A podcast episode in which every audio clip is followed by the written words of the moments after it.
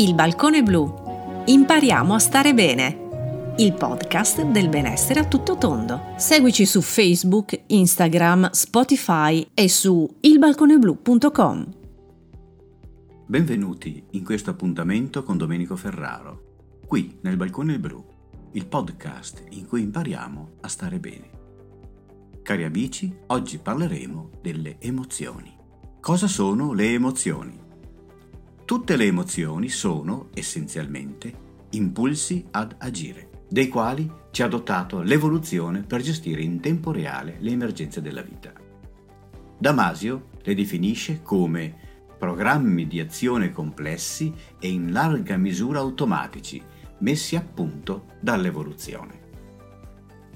Dunque, programmi di azione che vengono eseguite nel nostro corpo e spaziano dalle espressioni facciali alle diverse posture. L'emozione ha quindi una dimensione biologica, corporea. Infatti, la maggior parte delle nostre emozioni implica delle risposte fisiche. Esempio, la paura. Quando il cervello percepisce il pericolo, invia agli organi dei messaggi per adattarli alla situazione. Lo stomaco è teso, la frequenza cardiaca aumenta, la pressione arteriosa aumenta, mani e piedi sudano, la bocca si secca. Il termine emozione deriva dal latino ex movere, che letteralmente significa muovere, spingere in fuori, per indicare che in ogni emozione è implicita una tendenza ad agire. Le emozioni hanno una dimensione conscia e una dimensione inconscia. Da una parte siamo noi a generarle, attraverso la produzione di idee e di pensieri. Dall'altra, le emozioni non appartengono al mondo della consapevolezza, sono inconsce. Vengono gestite a livello inconsapevole. Un caso fra tutti quando ci innamoriamo.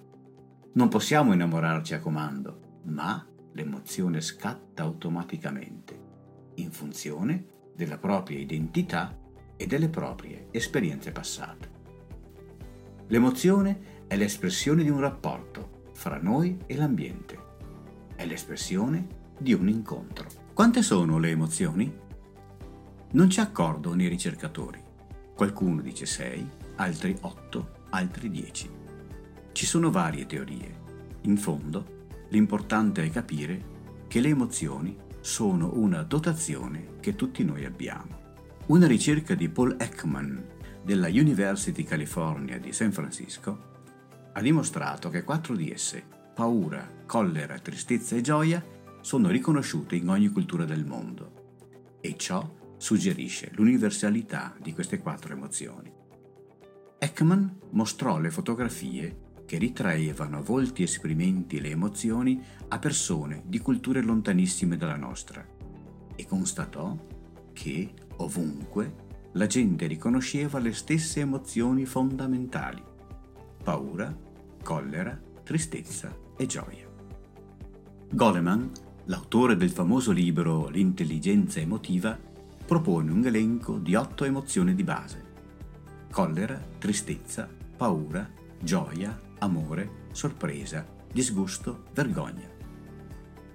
A questo elenco bisognerebbe aggiungere le cosiddette emozioni miste, quali la gelosia, una variante della collera, che si mescola anche alla tristezza e alla paura. In ogni caso, alcuni aspetti mettono d'accordo la maggior parte degli autori. Primo, l'emozione è un insieme di segni e di processi. Secondo, almeno quattro di esse sono universali. Terzo, vengono considerate positivamente o negativamente dal soggetto che le sperimenta.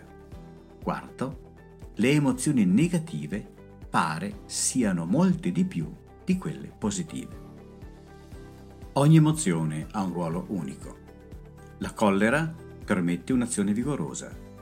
La paura è una difesa che mette l'organismo in uno stato generale di allerta, fissando l'attenzione sulla minaccia che incombe per valutare quale sia la risposta migliore. La felicità offre alla persona un generale riposo, e la rende disponibile ed entusiasta. L'amore induce uno stato generale di calma, tale da facilitare la cooperazione. Nella sorpresa, il sollevamento delle sopracciglia consente di avere una visuale più ampia. Questo permette di raccogliere un maggior numero di informazioni sull'evento in atteso. Il disgusto ci protegge da un odore nocivo o da un cibo velenoso.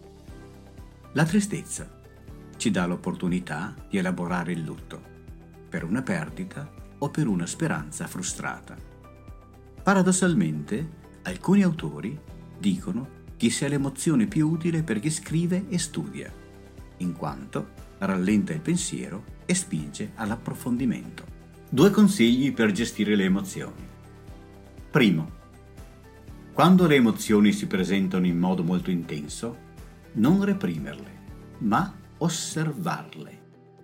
L'autoconsapevolezza è la capacità di riconoscere un sentimento nel momento in cui esso si presenta. Questa consapevolezza è la competenza emozionale fondamentale su cui si basa l'autocontrollo. Secondo, diamoci il permesso di essere umani, cioè accettando anche le emozioni negative. Sono proprio loro che ci danno la possibilità di valutare più positivamente le emozioni positive. Diceva Khalil Gibran, se noi ci priviamo di avere emozioni negative, ci priviamo dell'esperienza di metà del nostro sistema emozionale. Concludendo, Permettetemi di riassumere alcuni punti. Abbiamo visto cosa sono le emozioni, la loro dimensione biologica corporea, la dimensione conscia e inconscia, le quattro emozioni universali. Abbiamo visto che ogni emozione ha un suo ruolo unico e due consigli per gestirle. Domenico Ferraro vi saluta e vi dà appuntamento al prossimo podcast qui, nel Balcone Blu. Il Balcone Blu. Impariamo a stare bene.